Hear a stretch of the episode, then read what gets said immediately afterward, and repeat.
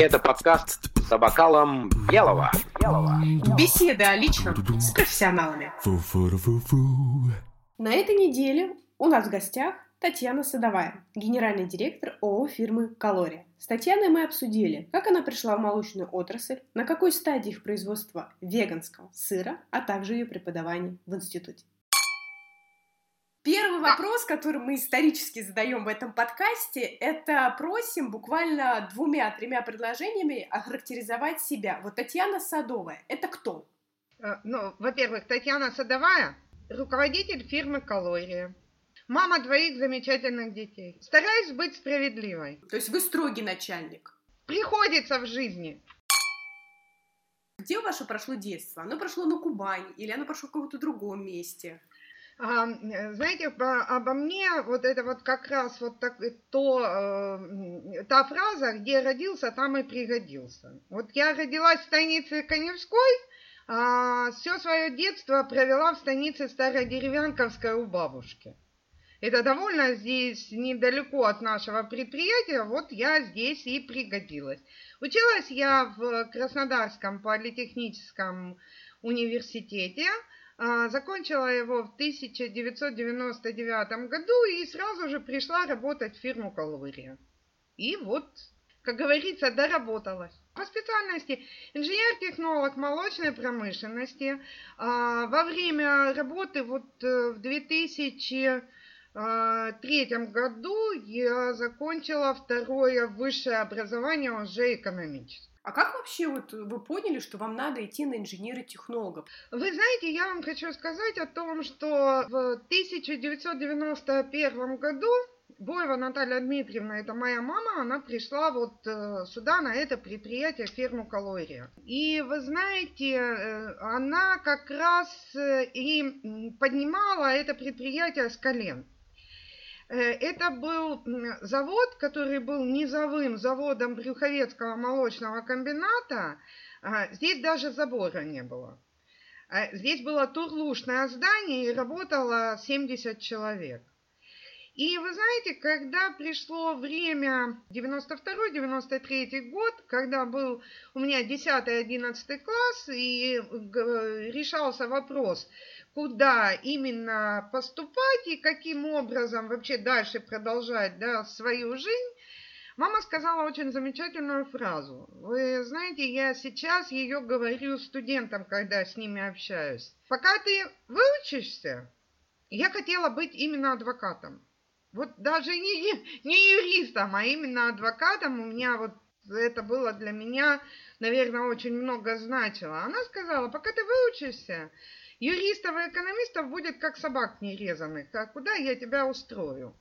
А вот ты знаешь, инженер-технолог молочной промышленности хороший, будет нужен всегда. Я ни одного дня не пожалела, что я закончила, э, и молоко стало не просто специальностью, а моей любимой профессией моей жизни. То есть не кровь течет, а молоко. Да, для меня это любимый продукт, и я в полной уверенности о том, что э, молоко это незаменимый продукт в нашей жизни, и он должен нас, наверное, сопровождать всю жизнь. Секция ProDairy – абсолютно новый формат деловой программы мероприятия для молочной и смежных отраслей, новые точки роста и возможность встретить партнеров. Все это – секция ProDairy на Бивиале Москву 2022. Так, ну ладно, переходим э, немножко дальше. Мы туда э, от, э, скажем, от работы немного в частное. Есть любимый сыр? Вот прям, который сначала на вашем предприятии, royalties. Э, Я боюсь, что не, не, не все продукты доезжают, э, так сказать, до потребителей на, во, на всей нашей, так сказать, необъятной родине. Значит, этот продукт, который у нас представлен э, в Вкусвилле, это, во-первых, если мы говорим о регионе Москва, а, это сыр с голубой плесенью, который выпускается на нашем предприятии. И вы знаете, если так сказать о том, что очень интересно выстраивались вот э, мои вкусовые предпочтения, связанные с сырами с плесневыми культурами. Наталья Дмитриевна, основатель э, фирмы «Калория» и ее бывший генеральный директор, она долгое время нас пыталась приучить сырам с плесневыми культурами. И то, что производство сыров с плесневыми культурами у нас есть на предприятии, это полностью ее заслуга. А, честно скажу, я уже сейчас признаюсь и говорю о том, что была не права, я была первой противницей а, того, чтобы мы выпускали данные сыры, потому что а, страшно, потому что это микробиология, потому что у нас есть основное производство, да, и читав историю вообще производства сыров с плесневыми культурами в России, мы говорили о том, что это были монозаводы. То есть или здесь производился сыр с белой плесневой культурой, или здесь производился сыр с голубой плесневой культурой. Да? Вот, а таких производств, которых было бы все вместе, у нас не было. Ну и, конечно, смотря на опыт, тот, который был, и то, что разговаривая с учеными, ни в коем случае нельзя возразить основное производство – ну, на опыте появилось, слава богу, о том, что вот сколько лет мы уже работаем, да, те системы очистки, которые существуют сейчас, те системы дезинфекции, которые существуют сейчас, нам позволяют это все делать безобидно. Но, конечно, с соблюдениями всех санитарных правил. Но в тот момент я была против. Ну, в какой-то момент она, э, эм, вы знаете, по-хорошему заразила этой идеей. И мы начали потихоньку-потихоньку пробовать. И первый, конечно, мы сделали сыры с белой плесневой культурой, потому что это было намного легче, намного проще. Э, если говорить в дальнейшем, то а, вот здесь а, мы сделали сыр а, Кубань Плезир. Мы сделали его по классической э, технологии Камамбера. Это был 2005 год.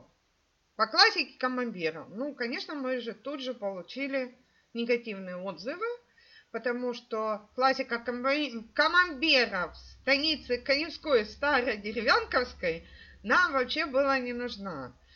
Вот. И когда мы проводили дегустации, и Наталья Дмитриевна в тот момент принимала участие сама, ей сказали о том, что Наташ, ну у тебя вот сыр пропал, а ты тут нас кормишь. Вот. Потом следующий сыр был, мы сделали так, чтобы он был более стабильный э, в хранении, более, вернее, менее выраженные вот эти все активные вкусы и запахи.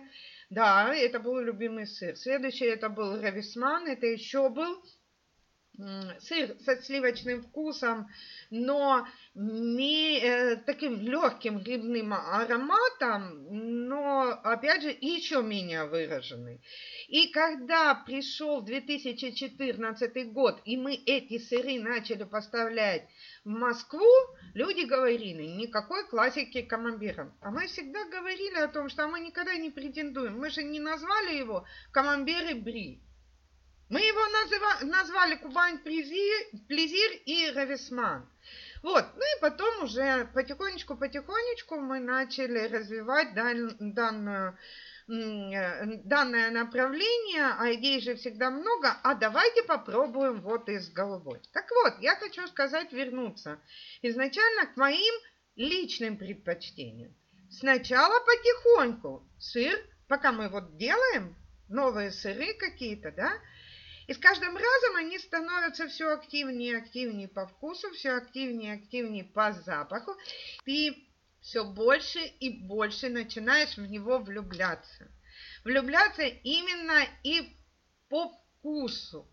И, конечно, на данный момент у меня вот это, если мы говорим с голубых сыров, это ройл и пиканте. Пиканте это самый активный по вкусу наш сыр. Это выдержанный сыр с легкими нотками пармезана и голубой плесневой культурой. И если мы говорим о сырах С белой плесневой культурой, ну, это, конечно, камамбер и бри. И сливочное удовольствие. Хотите сделать ваш бренд узнаваемым, но не знаете как? Это знает маркетинговое агентство VBrand. С нами ваш бренд выйдет на новый уровень, а объем продаж повысится. Татьяна, вы знаете, я вот вас слушала, э, и вы там начали говорить про честные сооружения, про, про технологические процессы, и у меня вылетел вот тут же вопрос, и я хотела вам обоим задать его. А как вы вообще познакомились? Вот расскажите ваши версии. Дмитрий, а как мы познакомились, а? Я сейчас скажу. Ну, это было точно на каком-то из мероприятий, которое проводила наша любимая Елена Леонидовна Кутузова. Ей отдельный привет, Елена Леонидовна. Где это было? Мне, мне такое чувство, э, вот Татьяна, на самом деле, вот такой человек прям, который прям раз и все, и вот прям э, западает. Мне кажется, я ее уже там, ну вот э, со школы примерно знаю, когда она хотела еще быть адвокатом, не могу вспомнить, но это было точно какое-то мероприятие. Да, по-моему, мы с вами познакомились, когда э, ездили на фестиваль сыра в Бра. Вы знаете, мои впечатления о вас? Два веселых человека, вы, Сергей э, Владимирович Резуненко, вот, которых иногда надо так э, немножко опасаться, потому что, опять же, все, что сказано, будет тут же использовано против тебя. Поэтому, ну, не опасаться, а просто можно повеселиться. А я, кстати, даже вспомнила, Дима, как мы с тобой познакомились. Ты представляешь? Я помню этот день. Меня пугает, что я один ничего не помню. Какую еду вы предпочитаете?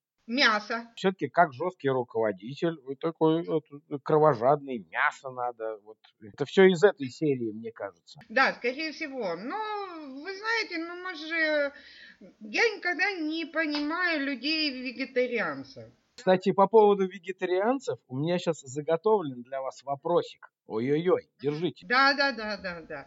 Нет, я не понимаю, но такие люди есть, и э, вот вы сейчас вот скажете. Нам, как производителям, в любом случае надо подстраиваться под тот рынок, который у нас существует. Хотим мы этого, не хотим. Я их не понимаю. Я считаю, что наш организм без мяса не будет дополуча- э, получать полноценно все, что э, нам необходимо для нормальной физиологической э, жизни, да? Вот. Э, конечно, можно все это дополучить в нашем мире дополнительными какими-то биологическими добавками, но для меня это не считается совсем правильно. Мы должны правильно питаться, сбалансированно хорошо, а правильное питание и сбалансированное питание без мяса для меня, к большому сожалению, наверное, не существует. Может, что-то в жизни изменится, и когда-то я стану ярым веганом. Ели когда-нибудь просроченную еду? Наверное, да. Ну почему? Не наверное, да. Вы знаете, бывает такое, как вот у хозяйки в холодильнике останется там стакан сметаны. Или там бутылка кефира где-то, вот знаете, она... Я совершенно спокойно знаю, наша продукция, открываю и ем. Да, но это, это как примерно происходит так? Так, что-то лежит там, неважно что, да?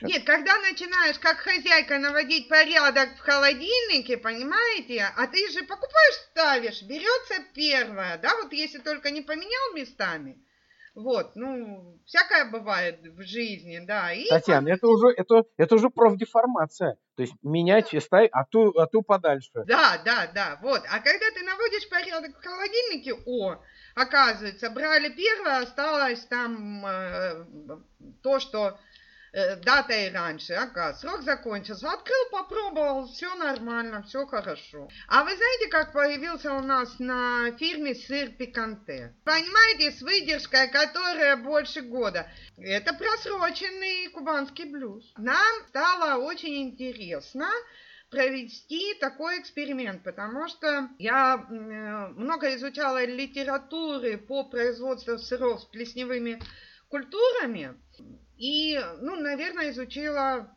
все, что возможно, нигде не нашла э, тех данных, сколько э, будет жизнеспособна э, плесень э, пенициллиум рокфорта.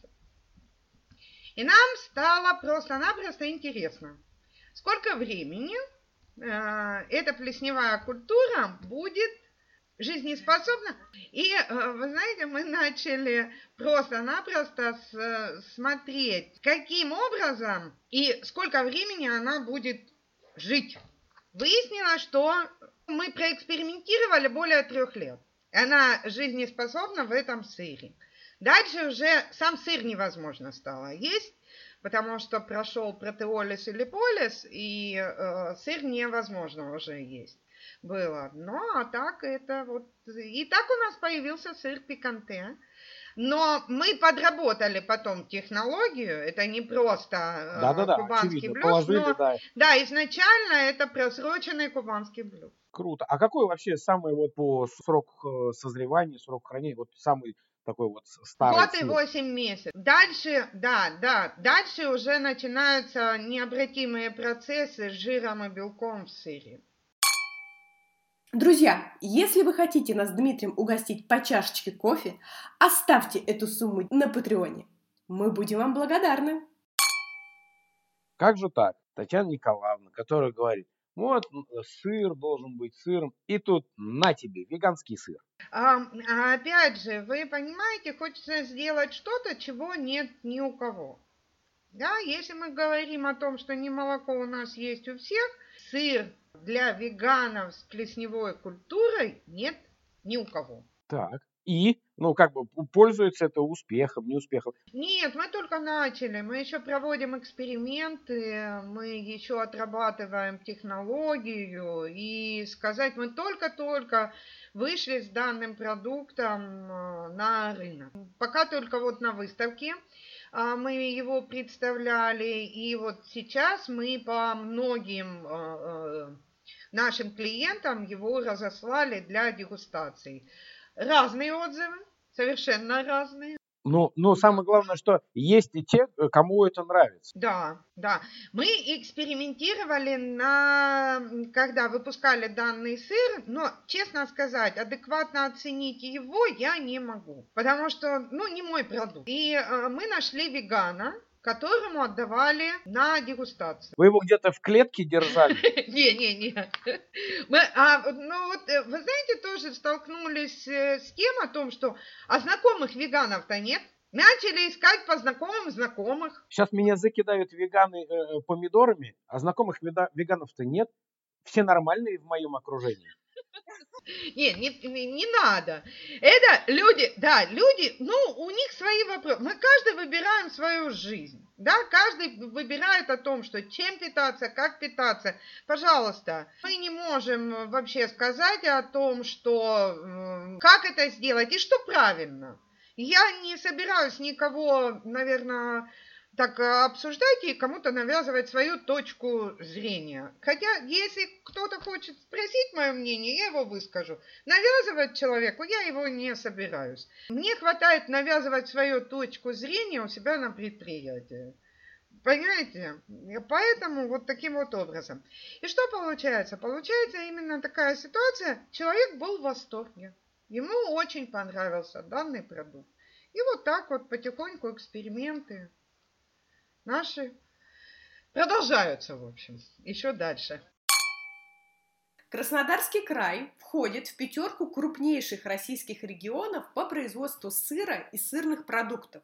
Ежегодно в крае производится около 40 тысяч тонн сыра. Производством сыра на Кубани занимается порядка 15 крупных и средних предприятий и около 50 малых хозяйств. В этой цитате нет вопроса, но я его задам. А как так произошло, вот на ваш взгляд, что Краснодарский край вошел в пятерку крупнейших регионов, которые производят сыры? Ну, это было же изначально. Это было и, еще в советские времена. Было два больших э, э, края, в котором производилось, именно сложилось сыроделие. Это Алтайский край и Краснодарский край.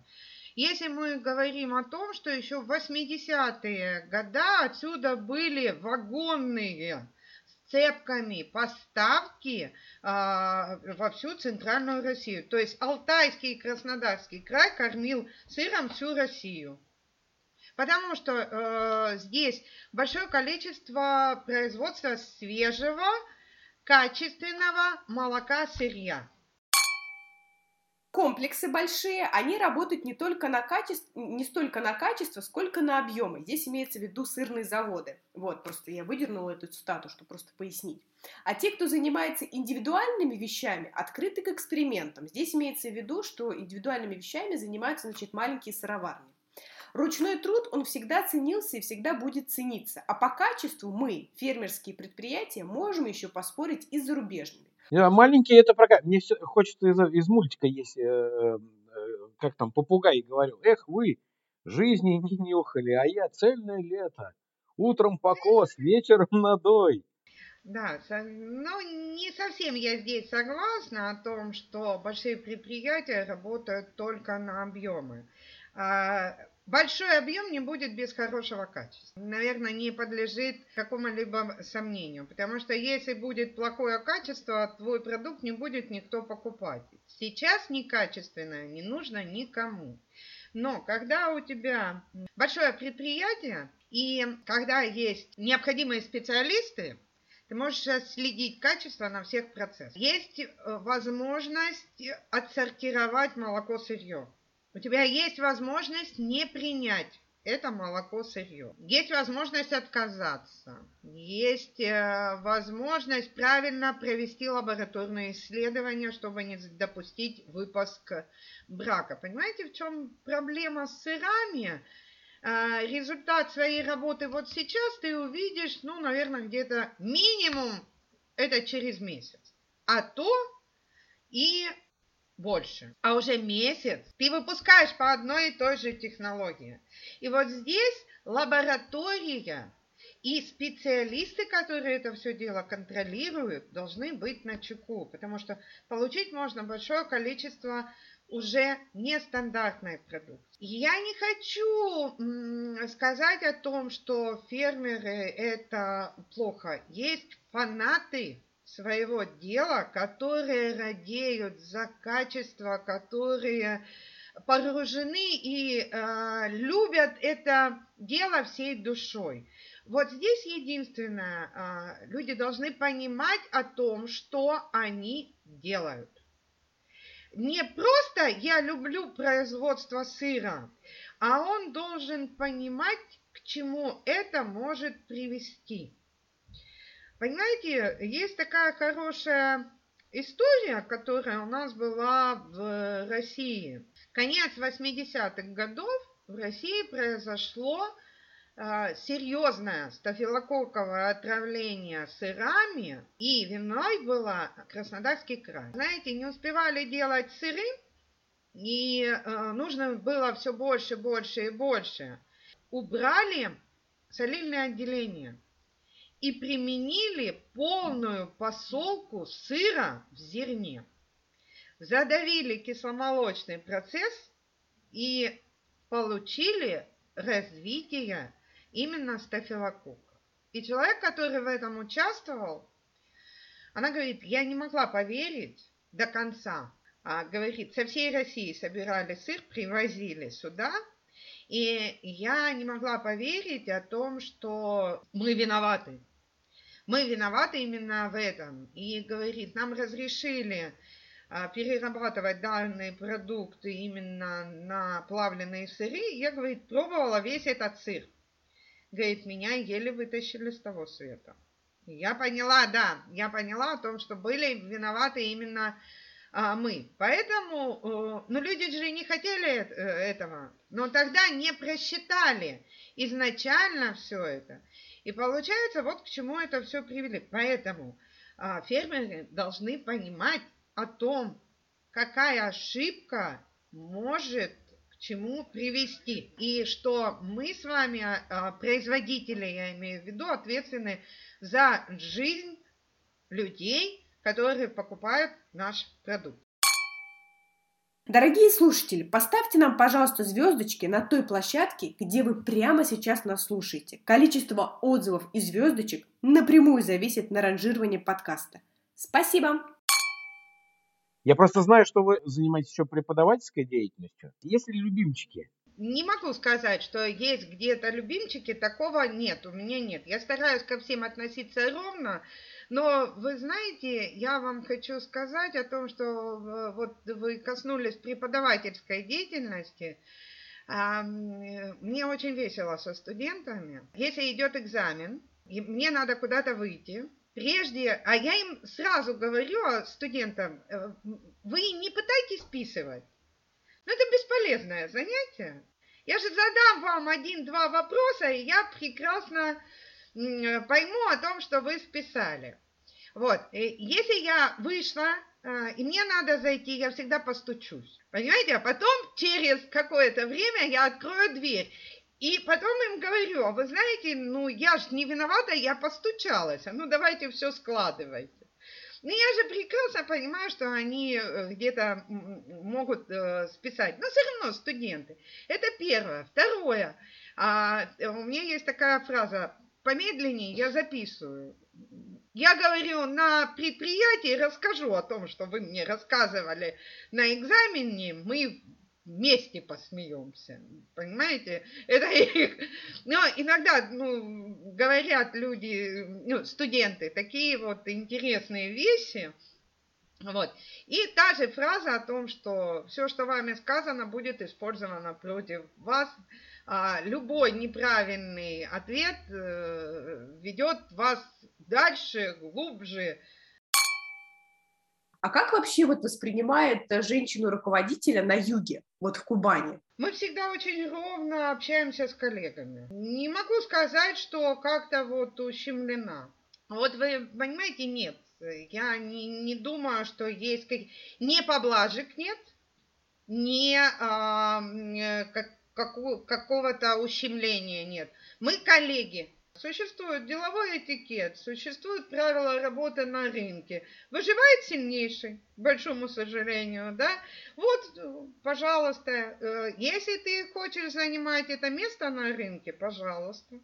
Ты играешь по этим правилам. Если не хочешь занимать место на рынке, ну, есть разные судьбы у людей.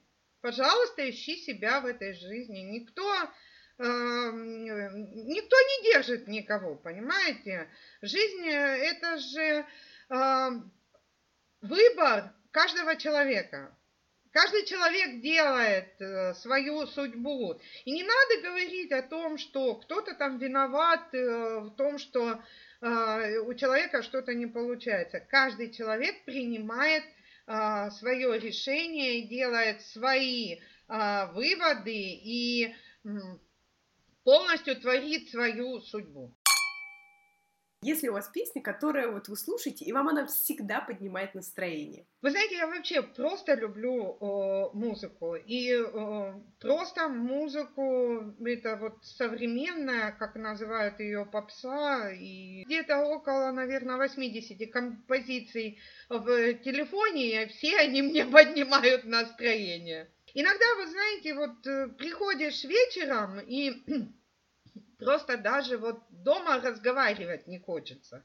Наушники в уши, и если это весна э, или там лето, осень, когда можно еще позаниматься э, на улице, то это вот на улицу к цветам, и через час ты заходишь адекватным, нормальным человеком, который может уже нормально разговаривать со своими родными.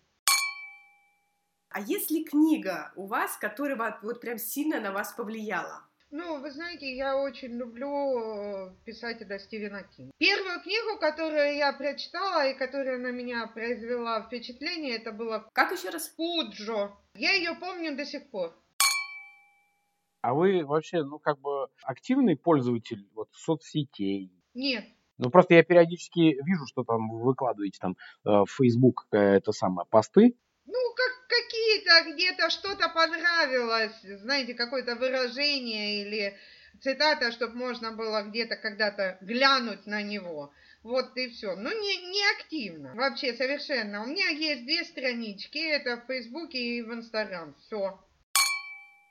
Итак, Блиц. Самое бесполезное животное. Мышь. Как вы относитесь э, к запретам абортов? Отрицательно. Как дразнили в школе? Картавая. 100 друзей или 1 миллион долларов? Сто друзей. Дельфин или жираф? Дельфин. А, а для чего? Ну, извините меня, это, это блиц. Объявляю рубрику «Спонтанный вопрос». Итак, Татьяна, вам надо назвать цифру от 1 до 127, и какая, какой выпадет вопрос по этой цифре, Дмитрий его прочитает. 99. Самая худшая еда, которую вы ели. Расскажу, опять же, фестиваль сыров Бра. Зашли в кафе. По-английски не разговариваем, по-другому тоже, только по-русски. Но выбрали, да, выбрали пицца with meat. Ну, пицца с мясом. Принесли пиццу, и на каждом кусочке сверху лежал шарик сырого мяса. Вот это самое худшее. Нет, потом мы, конечно, а, когда уже были с переводчиком, был ужин, мы а, специально пробовали тартар, но это было уже осознанно, да? А тогда для нас это было вообще не, не, не, неосознанное дело. Ну, вы знаете, своеобразный вкус. Я тогда, Дмитрий Евгеньевич, если вы помните, да, мы я удивлялась тому, что там стояли переносные лавочки, но было довольно-таки тепло уже. Такие, знаете, ну вот, э, я не, не скажу, что там прямо это все было с холодом. Вот у них был вот этот сырой фарш, именно фарш. А, были булочки, они разрезали булочки, закладывали этот сырой фарш, поливали разным соусом, и люди ходили, все это ели. Понимаете, но меня, у меня был вообще совершенно другой вопрос. А как же соблюдение санитарных требований, правил и всего остального прочего, потому что, ну, у меня же сразу безопасность. Задаем вопрос от э, предыдущего гостя, от предыдущего интервьюируемого. Артем Березуцкий, компания TDNT. Вы попали на необитаемый остров. Остров необитаем, это, это важно. И у вас есть одно желание. И оно... Все необходимое для молочного производства. Ну и тогда, Татьяна, ваш вопрос, э, так сказать, следующему. Вы не знаете, кто он, вы не знаете, э, он, она, вообще ничего не знаете. Что для вас значит счастливая жизнь? Спасибо большое. Пожалуйста, и вам спасибо огромное. Я очень хорошо и весело провела это время. Спасибо, что слушали нас. Встречаемся через неделю за бокалом белого. Фа-ра-фа-фа-фа-ра-фа-ра-фа-фа.